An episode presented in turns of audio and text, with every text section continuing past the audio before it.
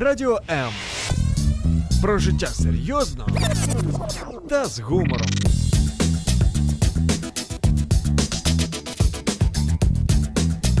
Радіо М.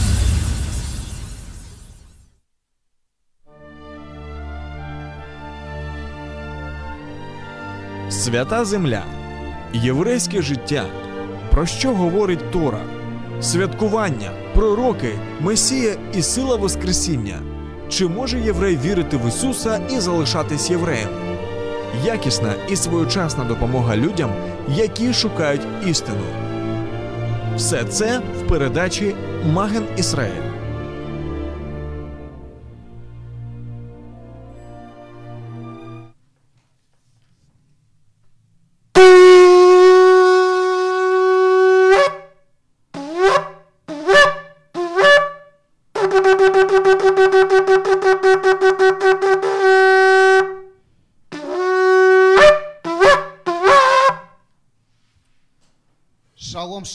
Из одесской студии Радио М. И с вами ваш ведущий Валентин Шаховцов.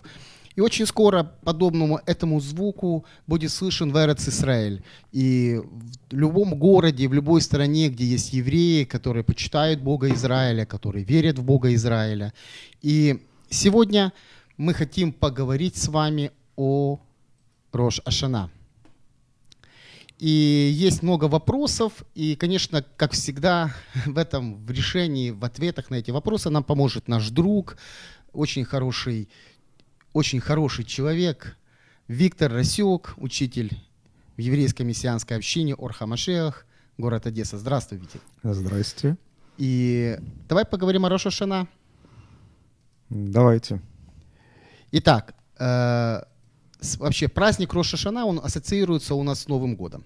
Да, есть наш еврейский Новый год, есть китайский Новый год, есть русский Новый год, а это вот еврейский Новый год. Ну вот знаешь, что-то интересное я нашел. Я вот сколько я готовился к передаче, я почему-то, ну, понимаю, что есть источник. Источник это Библия, это Тора. И я что-то в Торе не нашел. Ни Нового года, ни яблок с медом, ни Роша Шана. Но я нашел нечто другое я нашел, что этот праздник называется День памяти да, э, трубного звука или звука трубы. Я правильно понимаю? Ну, фактически, да. Но, опять же, смотря в каких книжках искать информацию. Если мы говорим о Роша Шана как о Новом Годе, то это скорее нужно смотреть Талмуд. Если же мы смотрим все-таки на первоисточник, на который, как Талмуд утверждает, он опирается, на Тору, то тогда, конечно, картина у нас получается несколько иная. Но нужно понимать, почему картинка разная. Дело в том, что, собственно, и сама Тора давалась и формировалась на протяжении времени. Это не было в односекундную вот раз скрижали дали, это же не вся Тора, когда мы читаем. То есть э, жизнь преподносит свои ситуации, э, которые решались через обращение ко Всевышнему, и Всевышний давал какие-то дополнительные решения, которые потом составили часть Торы. Поэтому я думаю, что и как бы Новый год, который в Торе не назван Новым годом, это тоже э, определенная традиция, вызванная к жизни какой-то необходимостью, какими-то э, ситуациями, которые приходилось решать э, управителям еврейского народа. Ну, я, я так думаю. Мгм. Ну, все-таки что же правильно? Вот Роша Шана – это еврейский Новый год. Если мы будем открывать уже Тору, да, мы не будем открывать Талмуд, откроем э, Тору, да, Пятикнижие Моисеева и посмотрим, Роша Шана – это Новый год или это все-таки праздник трубного звука, Ну, напоминание? Хорошо. Если мы просто переведем Рошашана, это не переводится Новый год. Это переводится как глава года. А если учесть, что это начало седьмого месяца, и вот как вот год он идет, вот как солнце встает от восхода до заката, есть какой-то пик, полдень мы его называем, где солнце выше всего стоит. То вот если мы вот этот вот процесс перенесем на год, то, собственно говоря, первая Тишрея и есть самая высокая точка. Поэтому она, возможно, и названа главой. Глава года, а дальше год идет на убыль. И собственно, если так посмотреть, то в принципе название правильное, но не Новый год. Новый год это... Ну, потому что, знаешь, есть ассоциация. У нас Новый год это оливье, у евреев Новый год это яблоко и мед. Ну, наш Новый год, кстати, тоже появился, скажем так, его насадил Петр Первый. До этого не праздновали 1 января Новый год. Ага. То есть, ну, давай все-таки вернемся к Торе. Да, а возвращаясь к Торе, Тора четко говорит, что это шабатон, то есть это великий шаббат. То есть суббота-суббота. Да, и тут, кстати, очень интересная идея, что первое Тишрея может выпасть на любой день недели. То есть любой день будет шаббатом. То есть вот на тот день, на который выпадет э, первое Тишрея для еврейского народа, это день шаббат, причем великий шаббат. То есть нельзя ничего делать, необходимо, чтобы весь народ остановился, приостановил всю свою деятельность и обратил свои взоры ко Всевышнему. Почему? Потому что в этот день идет напоминание о, о трубном звуке, то есть вот подобие того, что звучало сейчас, ну, это действительно подобие. Если мы как бы понимаем сам процесс, вот Всевышний дает заповедь о праздниках, да, и он говорит, вот вы должны будете вспоминать. Значит, они знают уже какой-то трубный звук, который им необходимо вспоминать. Если мы посмотрим на историю, Подожди, описанную тогда- в Торе, А тогда что, что же такого важного в этом трубном звуке, чтобы нет, его надо нужно- вспоминать? Нет, так нужно понять, что это за звук. Откуда, ну, что они должны были вспоминать. И мы смотрим, что э, при даровании Торы тоже звучал э, звук, трубный звук. И, собственно говоря, если мы этот праздник рассматриваем вот в контексте всей череды истории исхода и, и праздников, которые заповеданы, то Всевышний освободил от рабства Израиля, Ну, это Песах. привел к горе Синай, даровал Тору, при которой труб- трубный звук звучал. И, по сути, если говорить простыми словами, освободил, дал свободу, дал принципы жизни в свободе, Тору. Как написано, что Тора – это закон царский, закон свободы. Да? Значит, э, потом идет некоторое время без праздников, то есть это жизнь, где мы реализуем эту свободу, живем в соответствии с этой свободой. Потом, по милости Всевышнего, опять звучит трубный звук, который напоминает, то есть вот этот вот день, как раз первое Тишре, он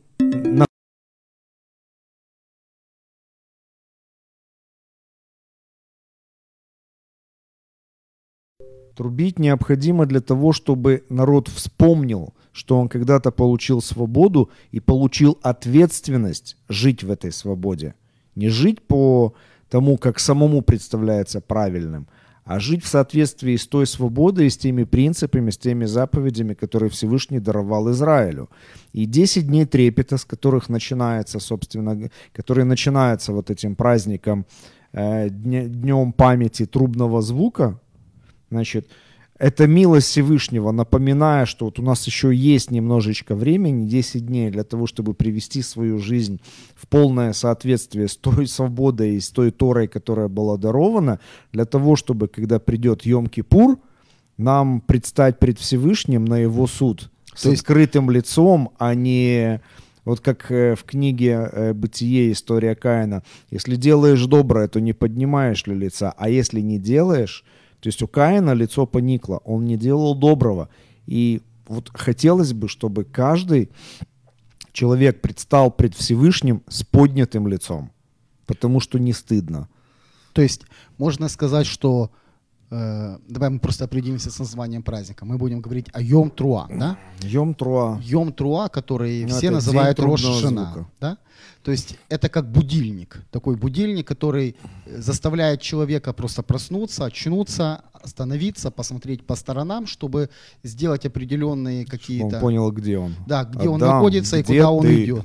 Адам, где ты?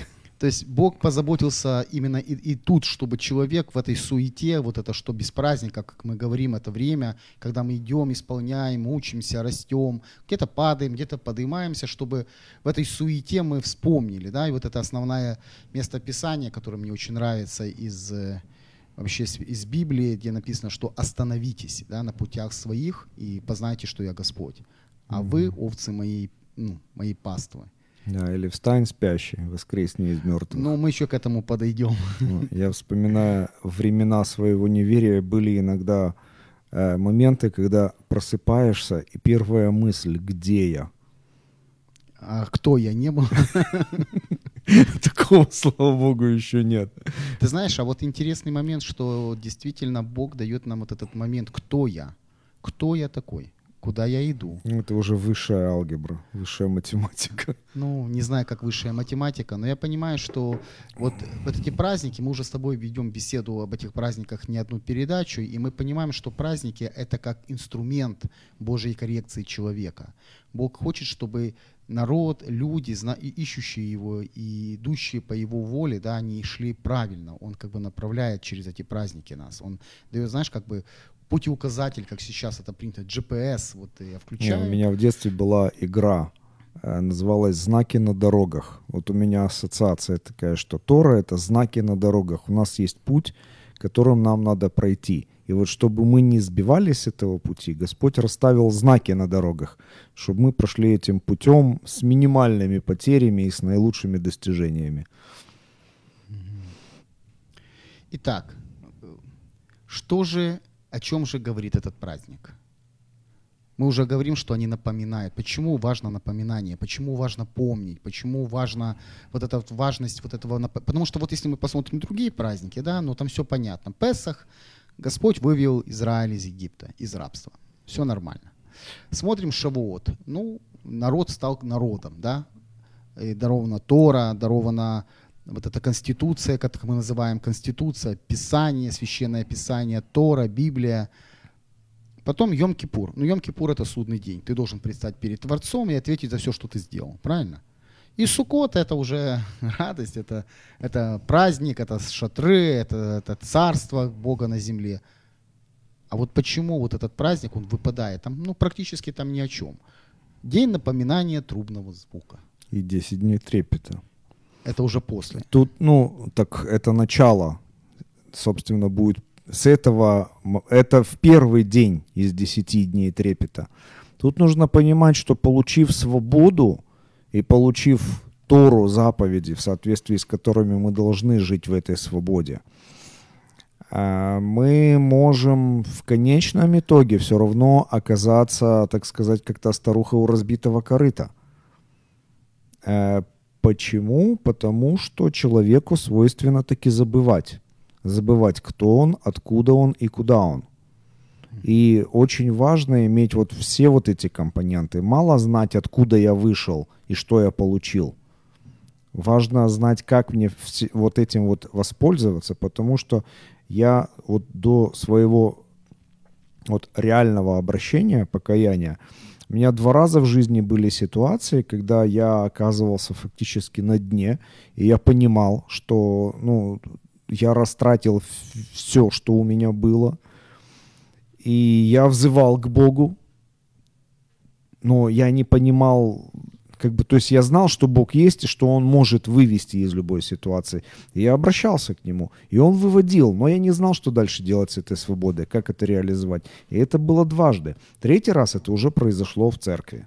Вот когда это произошло в церкви, когда я оказался среди народа Божия, Ты когда... имеешь в виду в общении Нового Завета. Да, да. Значит, э, я начал читать Писание, за меня стали молиться, я сам стал молиться, я осознал, что Бог это личность, которая желает иметь со мной отношения и желает помочь мне пройти этот жизненный путь достойно. Тогда моя жизнь начала реально меняться. А просто получить свободу и получить Библию, это лишь один из этапов пути. Потому что сама слово, само слово «тшува», оно переводится как э, разворот, то есть вот момент покаяния, возврат, это путь, путь Господень. Если мы обратим внимание э, на Писание Нового Завета, там очень часто используется вот эта фраза «путь Господень». То есть э, вот наш образ жизни в то время учениками и знающими учеников назывался «путь Господень». М, Дерех Адунай. Э, Да, сейчас мы не, не используем этот термин, но это было актуально, потому что оно давало понимание, что много есть путей. Земля круглая, в какую сторону повернешь, туда и пойдешь. Но вопрос в том, что мы творение своего Творца, мы дети своего Отца, у которого есть для нас будущность и надежда, есть определенные намерения для нас, цели. Собственно, произвел нас Он ради определенной цели. Мы должны знать от Него эту цель и следовать к этой цели. И опять же, очень важно, что достичь, достигать цели можно разными путями. И нам Да, кажется, знаешь, что этот путь просто супер, что он меня приведет к цели. Но один из вариантов перевода грех с иврита на русский промах мимо цели. То есть можно идти путем и быть уверенным, что мы идем в правильном направлении. То есть это, знаешь, мне напоминает слова, э, слова из Писания, где он говорит, что «сегодня даю я тебе жизнь и смерть, но выбери жизнь, Да, но выбор за тобой». Да. И те же слова Ишуа, да, Машеха, царя Израиля, который говорит, что э, «я есть путь, истина и жизни», что входящий, ну, мною входит в, в- в жизнь вечную, а те, кто входит с другой стороны, там, через забор, они суть воры и убийцы, и такие не наследуют Царство Божьего. Да, и тут показана тоже попытка войти в царство. То есть всех интересует быть в благословении. Но для того, чтобы действительно войти в благословение, нужно входить тем путем, который определен Всевышним. И праздники, кстати, указывают нам на этот путь. Да, праздники — это, собственно, те времена, те моменты, когда мы можем вот остановиться и, скажем, скоординировать, проверить, вот не срулили ли мы случайно с этого пути, увлекшись чем-то по жизни. Но- Что мы склонны увлекаться. Ну, потому что мы люди, знаешь, как бы всегда и нас интересует что-то такое. Ну, вот даже вот мы говорим, что Роша Шана или Йом Труа. Почему я в самом начале вот этот вопрос поднял? Потому что э, Роша Шана это Новый год, знаешь, ассоциация с Новым годом это какое-то веселье, это какая-то яблоки и мед, там, да будет твое имя там вписано, в, да будет хороший и сладкий Новый год, там, ну, понимаешь, мы ходим друг другу, делаем подарки, то есть, и это как, ну, знаешь, немножко другой акцент. Но если мы переключаем акцент, остановись и вспомни, кто ты такой, кто тебя сотворил, куда ты идешь, что ты делаешь, что ты делал вчера, что ты будешь делать завтра. То есть, знаешь, это немножко уже другой акцент. Хорошо, и пусть в этом втором акценте будут яблоки и мед. Я не против яблоки и меда, вкусно, кстати.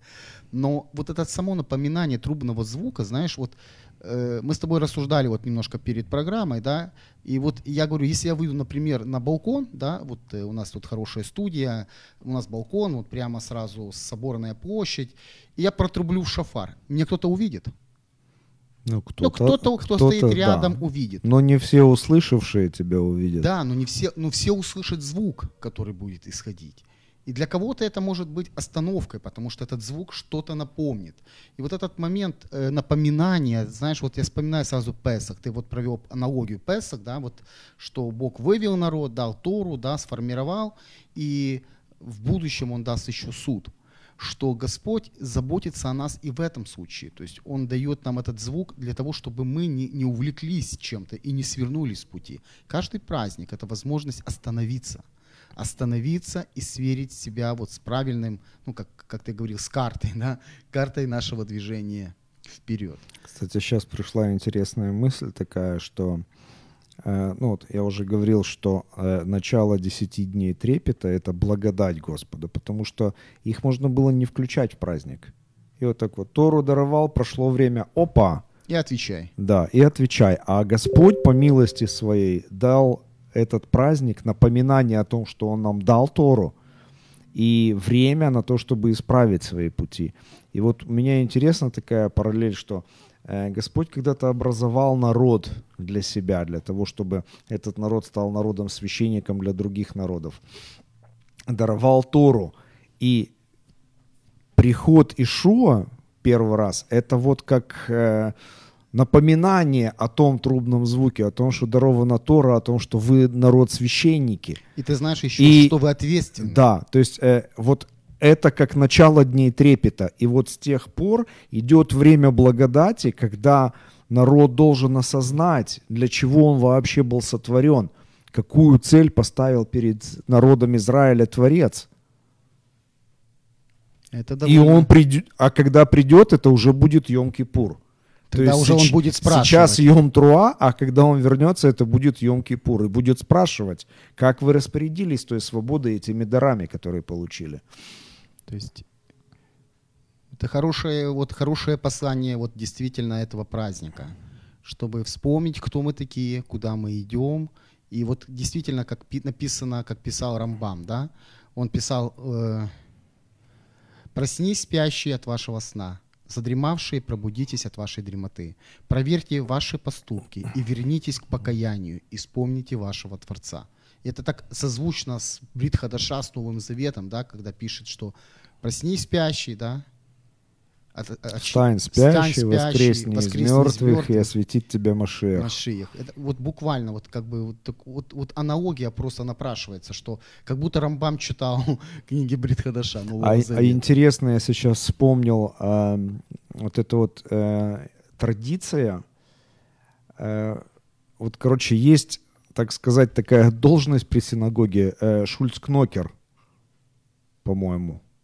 Так, который ходит по улицам да, и, и да. кричит. Она же как раз вот в эти дни происходит. То Ну есть да. э, начинается э, с первого тишрея, и вот он по вечерам ходит, и стуча, он стучал в такую колотушку, подходил, стучал в двери и призывал э, евреев приходить в синагогу на покаяние, на приведение свою А, жизнь так в подожди, соответствии. Это, это вот в течение 10 дней раскаяния он ходил. Вот. Да, да. И интересно, что Ишо говорит, все стою у двери и стучу. То есть он, по сути, Шульц Кнокер, который призывает к покаянию, и кто откроет, к тому войду и буду вечерять. То есть он призывает, обратитесь со своих путей на мои пути, и тогда у нас будет с вами мир. То есть этот праздник говорит о том, что нам нужно действительно смотреть на свою жизнь. Это основное послание Рошашана, Йом Труа. Потому что, ну, ты же понимаешь, что, опять же, нас слушают разные люди, знаешь, нас слушают те, кто знает Бога, те, кто не знает Бога, евреи, не евреи. И очень важно понять, что сегодня время, когда мы должны посмотреть на свою жизнь, посмотреть, кто мы такие, действительно, что мы, чем мы живем, что является нашим главным таким даром или предназначением, нашим направлением, куда мы идем и вообще, что будет потом. Вот знаешь, самое важное, я думаю, что надо всегда помнить, что всегда будет, ну, надо будет дать ответ. Вот никто не любит, знаешь, все любят подарки, но никто не любит давать, э, ну, Отчет отчет за подарки, да? о, продел- о, О прож- про- о прожитой жизни. О прожитой жизни. Хорошо, мы переходим к следующему, да, к, к следующему, Вопросу. да, вопросу. И что же такое шафар? Ну вот я сейчас как бы наши зрители, тот, кто видит нас в интернете, вот шафар, да, вот он такой рог, он такой изогнутый весь, такой. Вот что такое шафар? Понятно, что шафар это музыкальный инструмент, на нем трубят именно в йом труа. Вот это то, что звук, возможно, который надо помнить. Ну, музыкальным его назвать таки сложно. В оркестр его пристроить было бы достаточно проблематично, я думаю. Э, Потому что все-таки его функция, она такая особенная. Это не столько музыка, сколько сигнальный инструмент. Так давай поговорим и об этом. И Что в так- практике, в практике он используется, там, в- скажем, во время каких-то проведения военных операций, боевых действий. Использовался в армии. Э, Он использовался для созыва народа на собрание, потому что селения были не такие, как сейчас. И звук шафара в одном месте покрывал все селение, и люди, слыша это, ну, собственно, как вот э, в православной традиции звон в колокола. Люди слышат зву- колокольный звон, они понимают, что надо идти в церковь. Или, скажем, там центральная улица города, там обязательно тоже какая-то башня с колоколом, звук в колокол, это значит, надо собираться на собрание, еще- чтобы решать какие-то важные вопросы. Или еще, знаешь, вот такая вот центральная площадь, выходят такие э, молодые люди, трубят в трубы, люди собираются и читают какой-то указ. Да, да. То есть, ну, вот аналогия такая. И это труба, которая призывает э, к, тому, чтобы взять на себя ответственность в, при- в принятии каких-то важных решений. Э, ну, то есть это призывный инструмент. Мгм. То есть он не просто это музыка, услаждающая слух, Да, приносящая да, да. Это, это звонок будильника. Да, это как звонок будильника, можно сказать, что нужно остановиться, нужно решить какую-то очень важную ситуацию. Или проснуться. жизненно важную. Ну, или проснуться от сна своего самодовольства и, и еще чего-то такого. Хорошо. То есть шафар. Ты знаешь, я вот э, тоже смотрел на него, и вот почему-то вспомнил сразу э, начало Писания, да, Баришис, когда Бог сотворил человека, да, Адама из земли. И вот чтобы Адам стал душой живою, он должен был вдохнуть в него свое дыхание. И знаешь, я, ну, так, я такую аналогию провел, что ведь Шафар, он то же самое, он как бы смотришь, ну вот он такой красивый, но он ничего сам не может сделать. И только когда я влаживаю в него свой, свое дыхание, когда я начинаю, ну, вот то, что внутри, он начинает звучать. Вот и человек, вот мы, то же самое, вот как этот шафар. Без э, Божьего духа, да, вот без этого дыхания Бога, мы просто, ну, рога. Ну, по большому счету, да. Тем более, если посмотреть на, э, на человека. Ну, то есть шафар, он является в определенном смысле про, э, как прообразом человека, который должен возвещать волю Всевышнего творению.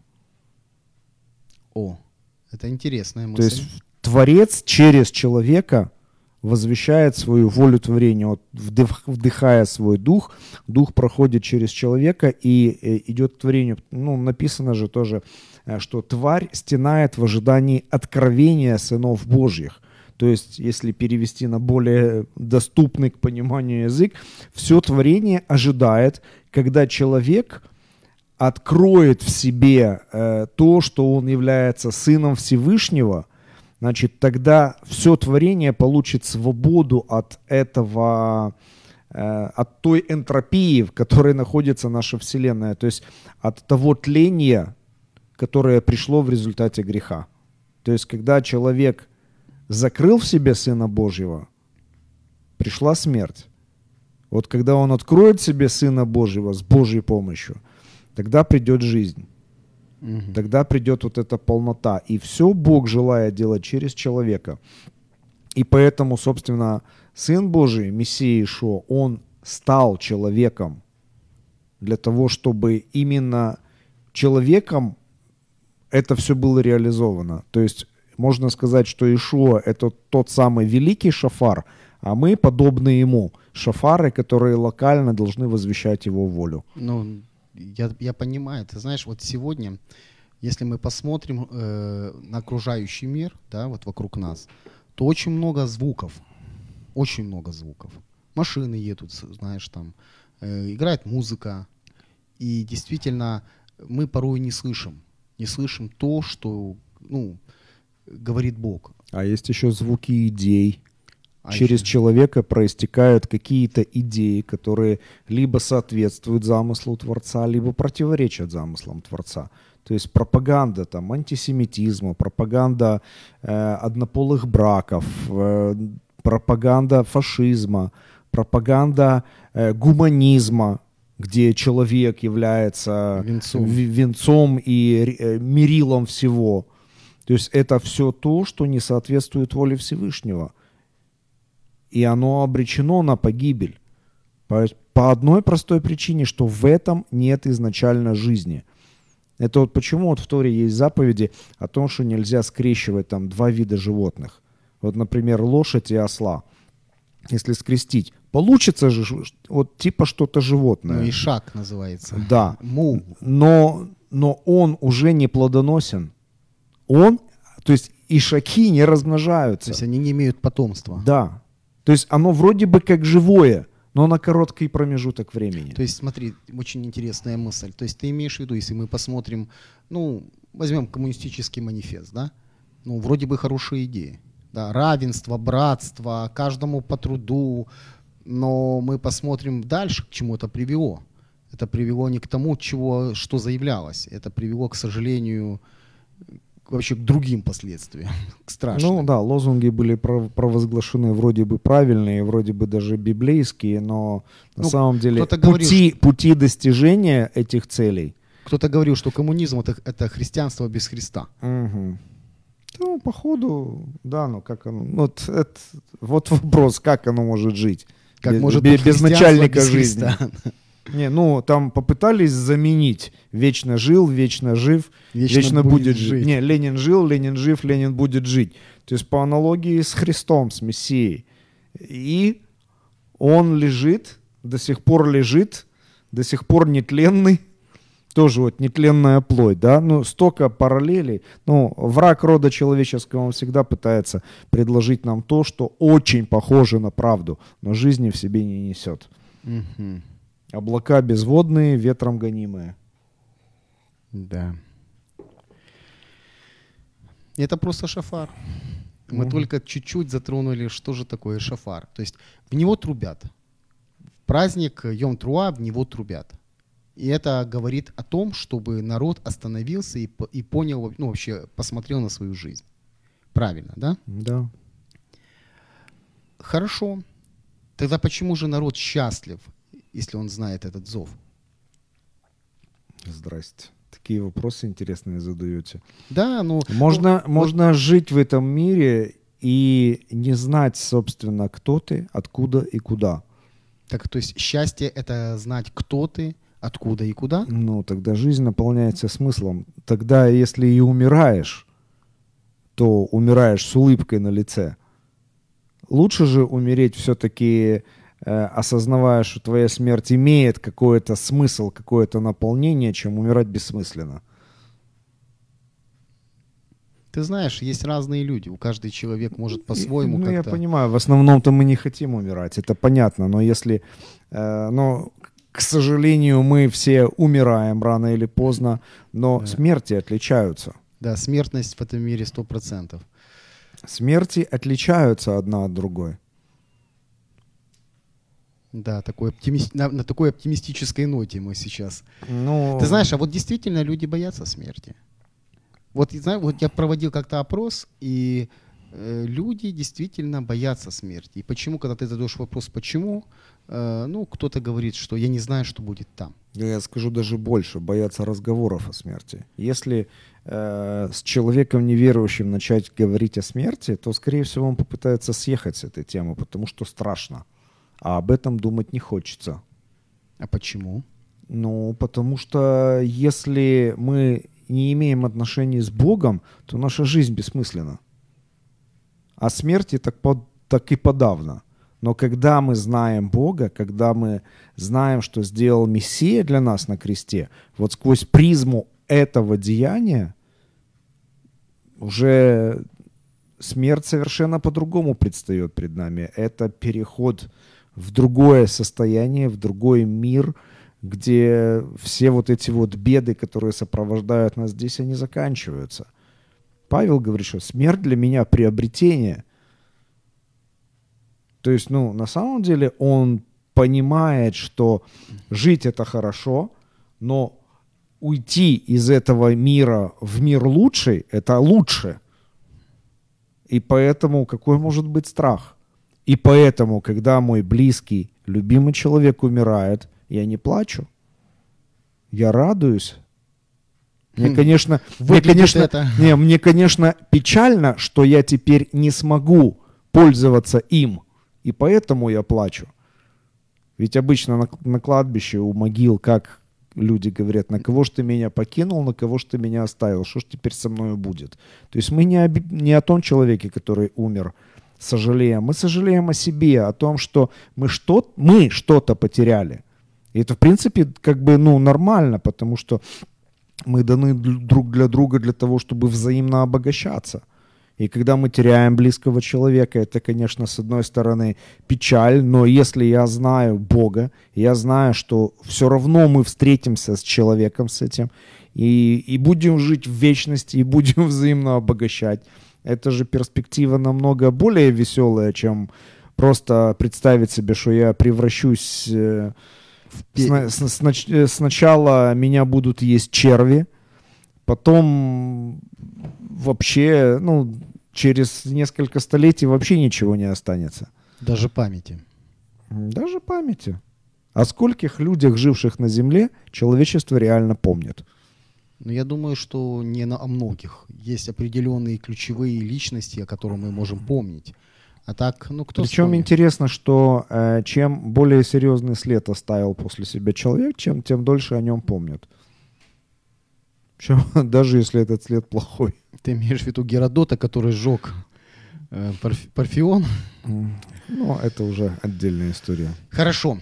Мы вот э, насчет э, мы сейчас как бы говорим о Йом Труа, да, об этом празднике, который у нас принято назвать Рошашана и и о котором мы говорили, что это еврейский Новый год, но мы поняли, что на самом деле это не еврейский Новый год, как в нашем понимании это с оливье и ходить друг к другу в гости, это действительно время, когда человек должен вспомнить, кто он такой, Причем это время поста.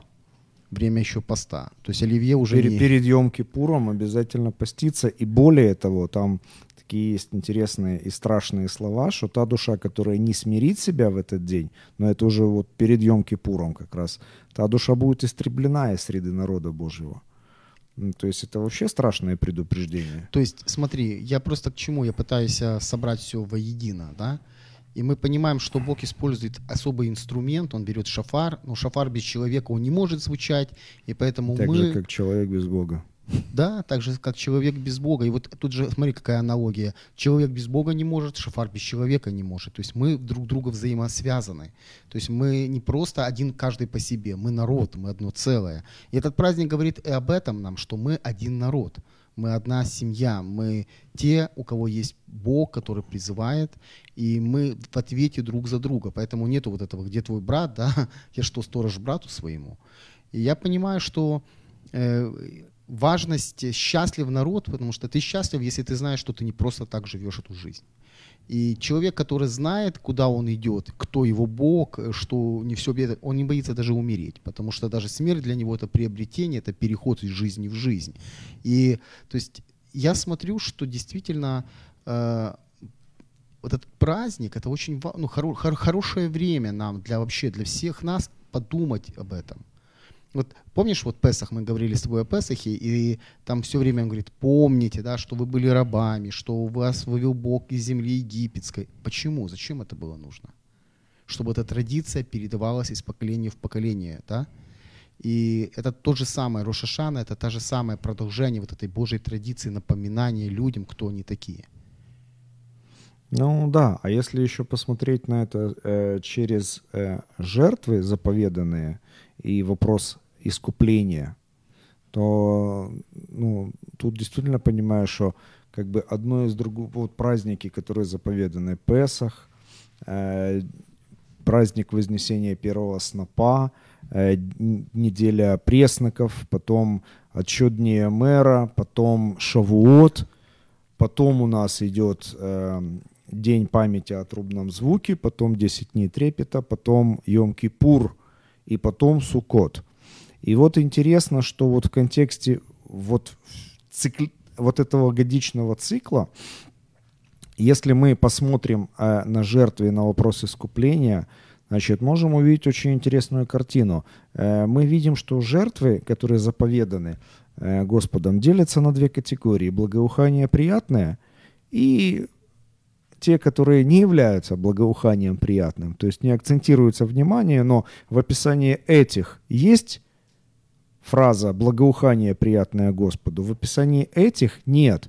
Эти должны приносить на жертвенники все сожжения, а те ни в коем случае. Для них был предусмотрен жертвенник, как говорит Новый Завет, от которого э, не имели права питаться служители скинии или храма. Э, а и при этом Новый Завет говорит, что мы должны питаться от него. Ну, интересно. э, так, Я э, запутался. сейчас, в чем, в чем идея? Э, значит, человек может приносить добровольные жертвы, Мгм. и это благоухание приятное Господу, и обязательные, а это всегда жертва за грех, жертва за ошибку, за провинность. То есть накосячил, ты должен принести жертву, когда ты осознал, что ты накосячил, что ты согрешил. То есть ты сделал какой-то неправильный Да, вещь, и ты причем должен ты должен, если то добровольные, хочешь приносишь, не хочешь не приносишь, наказания за непринесение нет. То здесь обязательные и ты и наказание, если ты согрешил, а жертву не принес, то это смерть. Душа человека этого истрепляется из среды народа, если не приносит. Значит, и вот мы по жизни косячим, по жизни грешим. Все мы много согрешаем. Да? Значит, и вот трубный звук, он нам напоминает о том, что есть заповеди, и мы, когда вспоминаем о том, что есть заповеди, опа, а я же что-то нарушил, и вот 10 дней трепета даются для того, чтобы исправить все в своей жизни и принести соответствующие жертвы. И когда человек подходит к Йом-Кипуру, там вот интересный момент. Если вот у нас есть три праздника а, поклонения обязательные для всего мужского пола. Это Песах, это Шавуот и это Суккот. Йом-Кипур – грандиозный праздник. Праздник искупления. Что для нас важнее всего в этой жизни? Чтобы мы были искуплены и получили спасение. Потому что мы нуждаемся в этом. И вот этот праздник, он не является обязательным для того, чтобы приходить мужчинам. Почему? Потому что дальше от человека уже в принципе ничего не зависит. Дальше уже действует только первосвященник. Все исполняет первосвященник. И вот мы, э, когда мы говорим о том, что Ишуа, он воплотил в себе все жертвы, так он таки воплотил все жертвы. Но интересный момент, что в одном месте сказано, что он умирает, умер за грехи неведения народа. То есть э, какая картина получается? То, что человек осознал, он должен сам исправить. Но есть много каких-то дел, каких-то слов, которые мы из себя выпустили, которые мы даже не осознали. И Бог нам не дал осознать по каким-то причинам. А это же тоже влечет за собой смерть. И вот Машех умирает, вот первосвященник, козел отпущения, вот эта вот вся история. Значит, там идет речь, там, э, значит, есть грехи, которые исповеданы, которые вот возлагаются на козла отпущения, да, а, и, и, а есть, э, скажем, грехи неведения народа, за которые, собственно, Машех и умирает. И получается, что э, если я не совершу вот этот путь, не вспомню о том, что на мне есть ответственность жить по воле Всевышнего, я не исправлю свои пути и буду полагаться на жертву Ишуа, а я знаю, что у меня есть что-то, но я не предприму никаких э, действий, то по сути его жертва, она не будет работать в моей жизни, потому что я свои поступки не исправил, я свои жертвы не принес. Вот, собственно, в этом, наверное, тоже есть один из вариантов ответа на вопрос, почему блажен человек, знающий звук шафара. Он знает, что ему делать. Он знает, что ему делать в этот промежуток времени.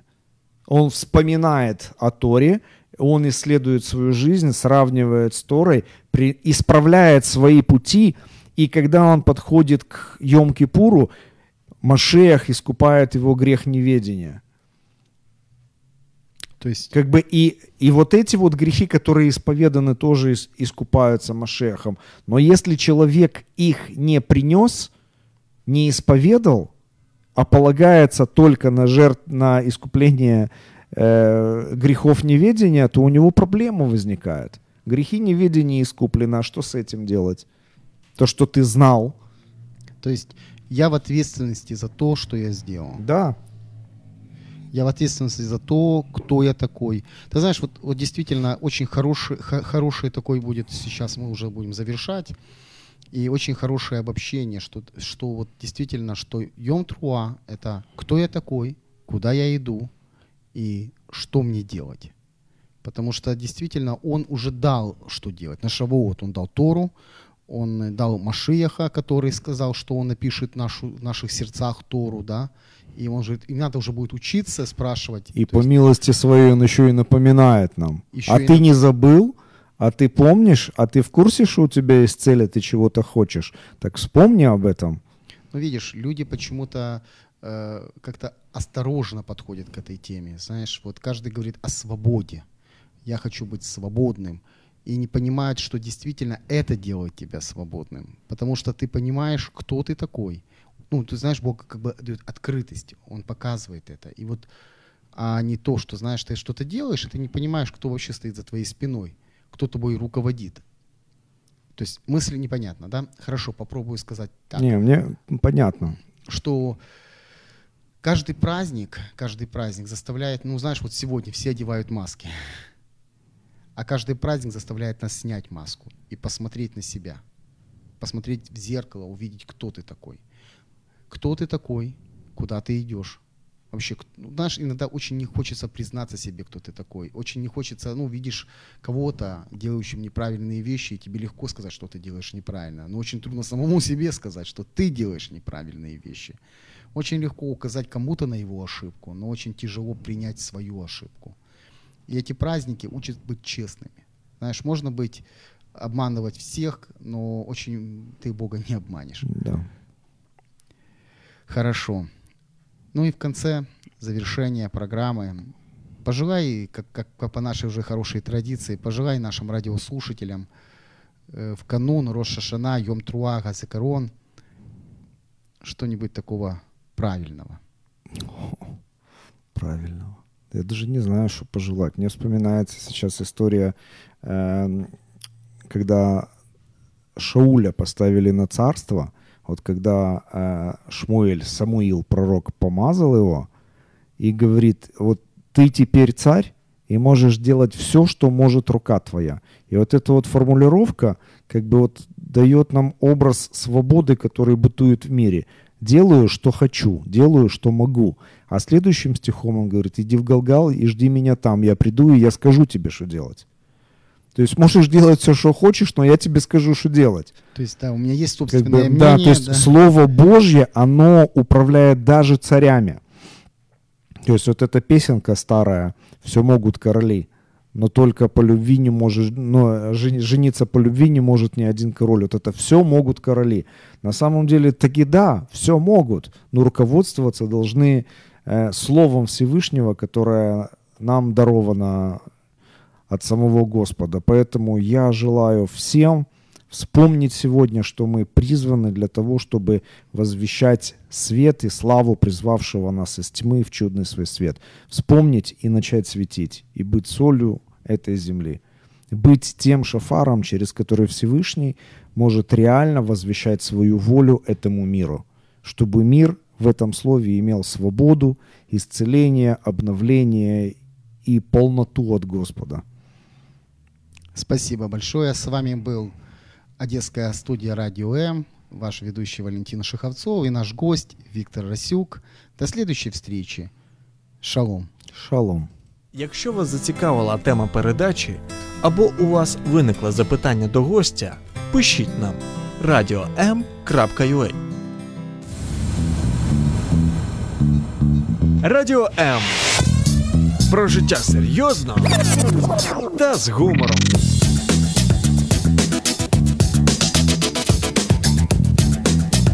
Радіо М.